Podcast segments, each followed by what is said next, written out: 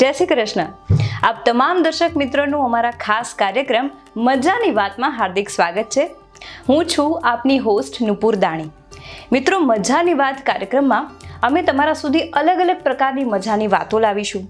આ સાથે એવા જે વિષય છે એ પણ તમારા સુધી લાવીશું કે જેમાં અનેક પ્રકારના તર્ક વિતર્ક પ્રવર્તે છે અથવા તો લોકોના મનમાં શંકા છે. તો વાસ્તવિકતા શું છે એ અમે તમારા સુધી પહોંચાડીશું.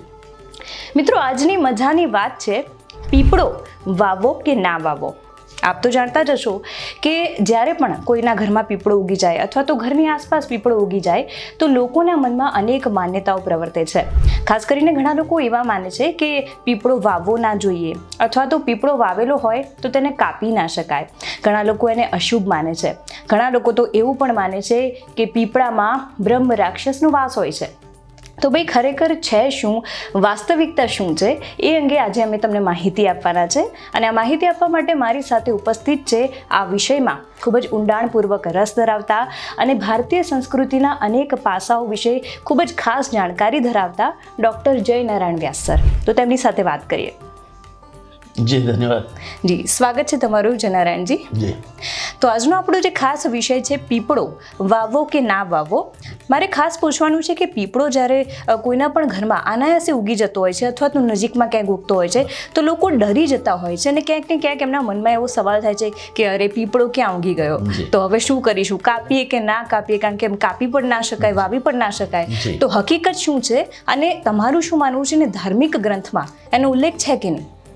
ખૂબ સરસ પ્રશ્ન છે. પીપળા વિશે એટલી બધી જાત જાતની અવમાન્યતાઓ પ્રવર્તે છે, અંધશ્રદ્ધાઓ પ્રવર્તે છે કે આપણે ભૂલી જ જઈએ છીએ કે એક પવિત્ર વૃક્ષ છે.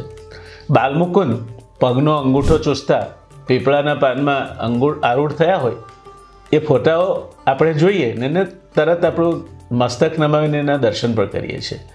આગળ વધીએ. ભગવાન શ્રી કૃષ્ણે ગીતાનો બોધ ઉપદેશો તેના દસમા અધ્યાયમાં છવ્વીસમો શ્લોક કંઈક આ પ્રમાણે છે. અશ્વત્થ સર્વવૃક્ષાણામ દેવર્ષીણામ ચ નારદ ગંધર્વાણામ ચિત્રરથ સિદ્ધાનામ કપિલો મુનિ અર્થાત હું સઘળા વૃક્ષોમાં પીપળાનું વૃક્ષ છું, દેવર્ષિઓમાં નારદ મુનિ અને ગંધર્વોમાં ચિત્રરથ સિદ્ધોમાં કપિલ મુનિ છું. ગીતાના પંદરમા અધ્યાયમાં પહેલા શ્લોકમાં પીપળાનું મહત્વ સમજાવતા કહેવામાં આવ્યું છે, ઉર્ધ્વમૂલમ અધશાખમ અશ્વત્થમ પ્રાહુ અવ્યયમ છંદમ યસ્ય પર્ણાની યહ તમ વેદ સ વેદવિત. અર્થાત, શ્રી ભગવાન બોલ્યા, જેનું આદિપુરુષ પરમેશ્વર રૂપી ઉર્ધ્વ મૂળ છે, જેની નીચે રહેલી બ્રહ્મારૂપી મુખ્ય શાખા છે, તથા વેદો જેના પાંદડાઓ છે, એવા સંસાર રૂપી અશ્વત્થ વૃક્ષને તત્વજ્ઞાનીઓ અવિનાશી કહે છે. અશ્વત્થ એટલે પીપળો. જે માણસ એ સંસાર રૂપી વૃક્ષને મૂળ સહિત તત્વથી જાણે છે, એ વેદના તાત્પર્યને જાણનાર છે. ભગવાન સ્વયં જેને પોતાનું સ્વરૂપ માનતા હોય, એવો પીપળો નુપુર અપશુકન્યાળ અથવા અપવિત્ર કઈ રીતે હોઈ શકે? આ પહેલો જવાબ છે. જે ભગવાન જે ખુદ કહે છે કે હું વૃક્ષોમાં પીપળો છું. જેમ દેવર્ષિમાં નારદ હોય તે રીતે સિદ્ધોમાં કપિલ મુનિ હોય તે રીતે તો એ અપવિત્ર અથવા તો અશુભ તો હોઈ જ ન શકે. જી બિલકુલ ડૉક્ટર વ્યાસ જે પ્રકારે આપે કહ્યું કે ભગવાન ખુદ કહે છે કે તેમનામાં વાસ છે પીપળાનો એટલે કે પીપળામાં ભગવાનનો વાસ રહેલો છે તો એ અપવિત્ર કે પછી કોઈ બીજી માન્યતા તેના માટે શા માટે હોઈ શકે? પરંતુ લોકો એવું વિચારે છે કે ક્યાંક ને ક્યાંક પીપળો જે છે એ શુભ નથી અશુભ છે. તો પછી આ પ્રકારની જે માન્યતાઓ છે તેમના મનમાં એ શા માટે પ્રવર્તે છે? અને વૈજ્ઞાનિક દૃષ્ટિકોણની રીતે પીપળાની કોઈ વિશિષ્ટતા છે ખરી? અ, જી ઘરના આંગણામાં પીપળો સામાન્ય રીતે વાવવો ન જોઈએ કારણ કે પીપળાનું વૃક્ષ- બહુ મોટું થાય છે. એટલે ઘરની નજદીક હોય તો વાવાઝોડામાં પડી જાય, ઘરમાં એના મૂળિયા તમારી ફર્શ ઉખાડી નાખે, દિવાલમાં તિરાડ પાડી નાખે.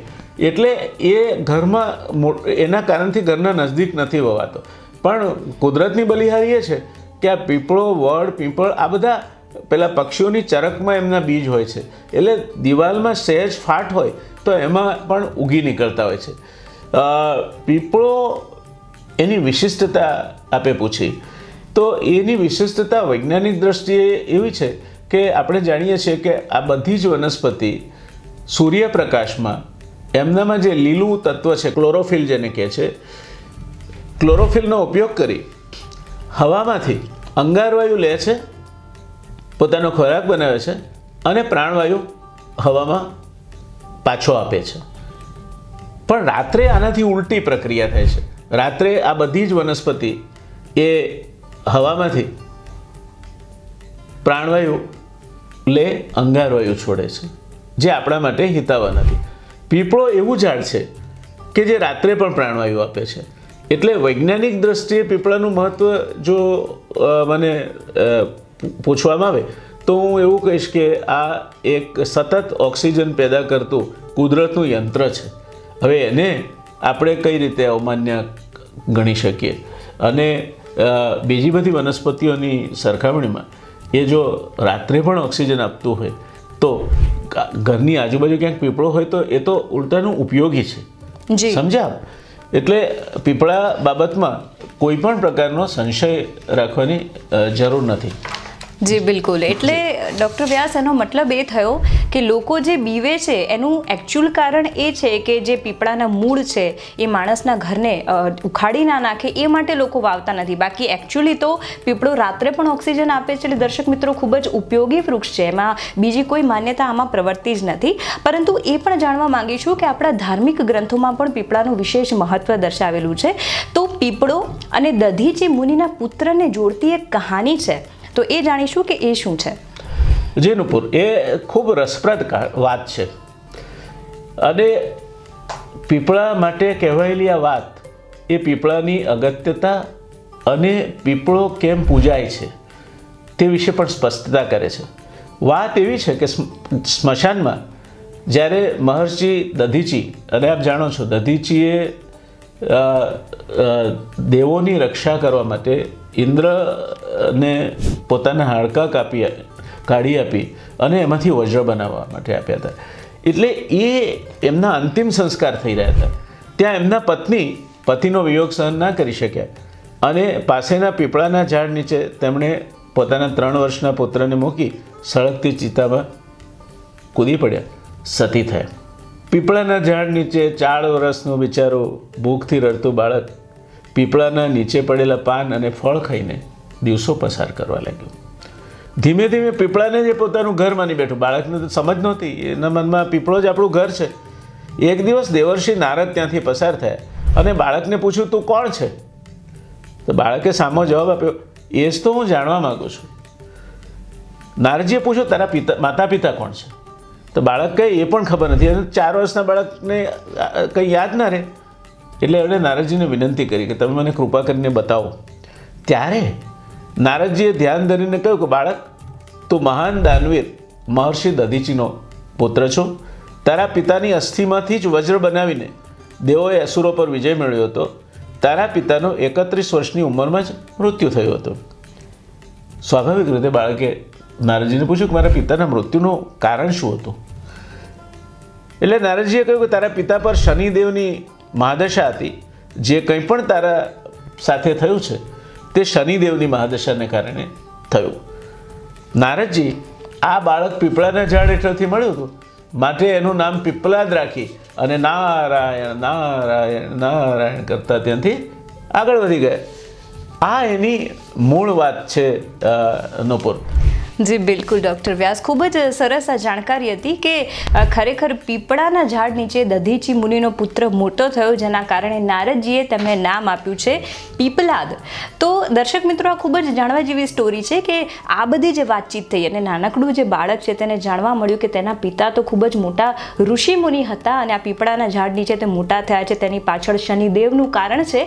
તો હવે હું તમારી પાસેથી એ જાણવા માંગીશ કે નારદ મુનિ અને પીપલાદ મુનિ વચ્ચે જે આ ડિસ્કશન થયું જે ચર્ચા હતી ત્યારબાદ નારદ મુનિએ અને પીપલાદે આગળ શું કર્યું? નારદ મુનિએ શનિદેવની મહાદશાનું કારણે આ બધું બન્યું. સ્વાભાવિક રીતે પીપલાદ મુનિએ નક્કી કર્યું કે આ શનિદેવને મારે સબક શીખવાડો છે. એટલે એમણે બ્રહ્માજીનું અઘોર તપ કર્યું. બ્રહ્માજીને પ્રસન્ન કર્યા. અને વરદાન માગવા બ્રહ્માજીએ કહ્યું, ત્યારે પીપલાદે વરદાન માગ્યું, પોતાની દ્રષ્ટિથી કોઈને પણ એ જુએ તો એ ભસ્મીભૂત કરી શકે એવી શક્તિ આપો. નુપુર ખ્યાલ હશે, એક ભસ્માસુર કરીને અસુરે શિવજી પાસે વરદાન માંગ્યું હતું કે પોતે જેના માથે હાથ મૂકે એ ભસ્મ થઈ જાય. એ વાર્તા જુદી છે, ફરી કોઈ વખત કરીશું. પણ આમણે દ્રષ્ટિથી જેને જુએ એ ભસ્મ થઈ જાય. એવું વચન માગ્યું. વરદાન મળી ગયું.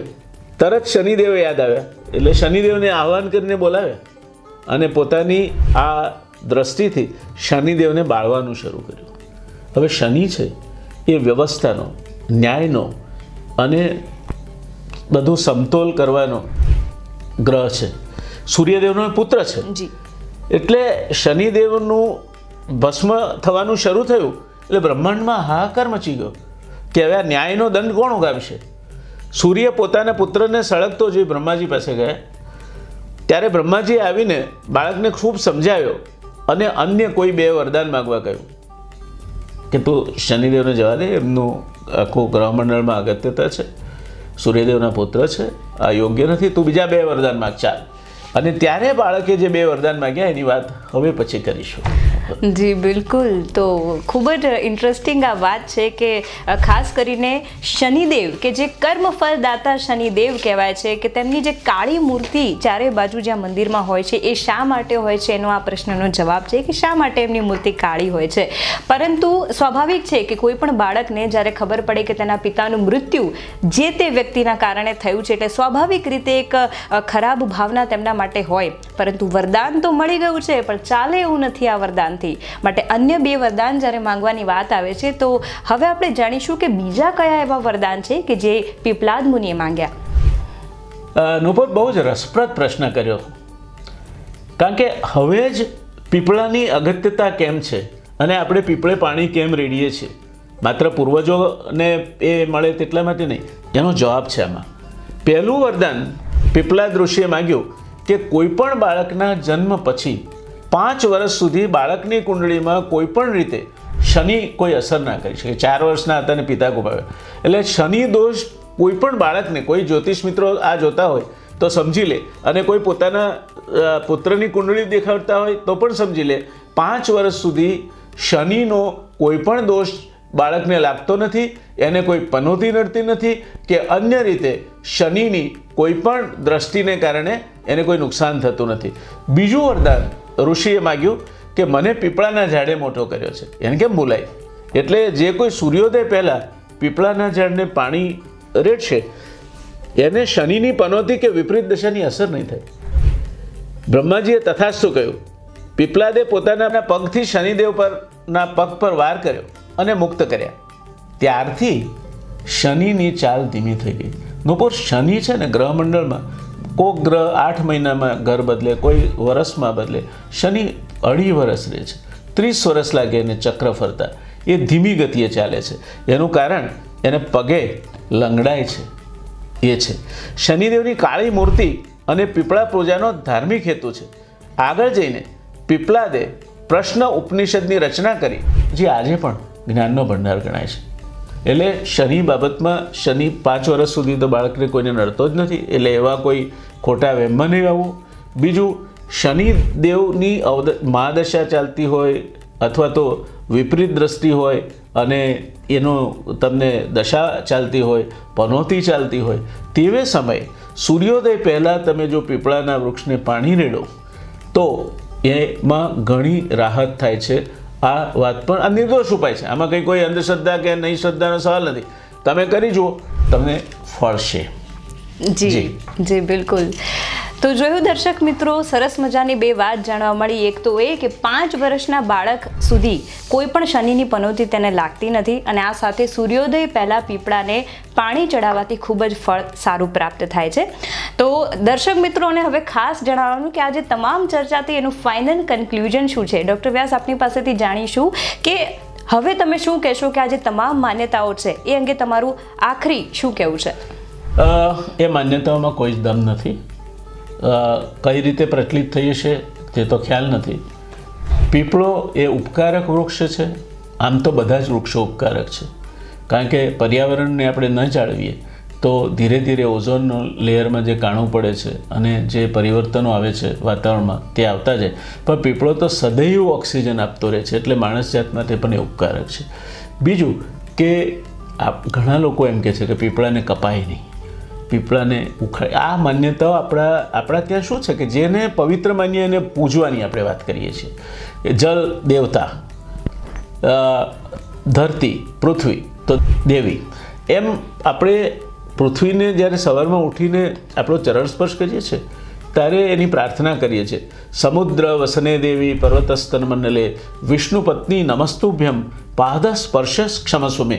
હે વિષ્ણુ પત્ની, હે ધરતીમાં મારા પગનો તને સ્પર્શ થાય છે, માં. ક્ષમા કરજે. આ આપણી સંસ્કૃતિ પર્યાવરણ બાબતમાં ની સજાગતા બતાવે છે. એટલે કોઈ પીપળાના વૃક્ષને કાપે નહીં, કોઈ આમથી તેમ એને પેલું ના કરે, પાડી ના નાખે, એટલા માટે કરીને આ પ્રકારની માન્યતાઓ ઊભી થઈ હશે કે પીપળાને કપાય નહીં, પીપળાને આમ ના થાય, પીપળાને તેમ ના થાય. મૂળભૂત વાત એ છે, પીપળાને કાપવો નહીં જોઈએ, પણ સાથે સાથે ઘરની નજદીક હોય તો એ નુકસાનકારક છે તે વાતનું પણ ખ્યાલ રાખવો છે. જી બિલકુલ. ડોક્ટર વ્યાસ આપે ખૂબ જ સરસ માહિતી દર્શકોને આપી. છે. એ બદલ આપનો ખૂબ ખૂબ આભાર. જય શ્રી કૃષ્ણ. ધન્યવાદ. જય શ્રી કૃષ્ણ.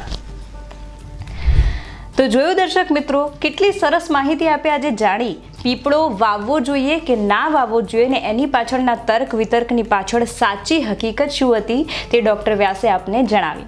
માટે હવે જ્યારે પણ તમારા ઘરમાં અનાયાસે પીપળો ઉગી જાય અથવા તો ઘરની નજીક ઉગી જાય, તો ગભરાશો નહીં, બિલકુલ ડરશો નહીં, કોઈ બ્રહ્મ રાક્ષસનો અંદર વાસ નથી. સૂર્યોદય પહેલાં પીપળાને પાણી આપજો અને પુણ્ય અર્જિત કરજો. તો મિત્રો, મજાની વાત આ કાર્યક્રમનું જે નામ છે ઇટ શોઝ કે કોઈ પણ જાતની જે મજાની વાત છે કે જેનાથી આપને મજા આવશે, આ ઉપરાંત એવા તમામ વિષયો કે જે કોઈ અવનવી માહિતી આપને પૂરું પાડે છે, આ સાથે કોઈ શંકા કુશંકા કે તર્ક, વિતર્ક જે વિષયની પાછળ રહેલા છે, એનું તથ્ય શું છે, વાસ્તવિકતા શું છે, એ આપના સુધી પહોંચાડવાનો એક નાનકડો પ્રયાસ છે.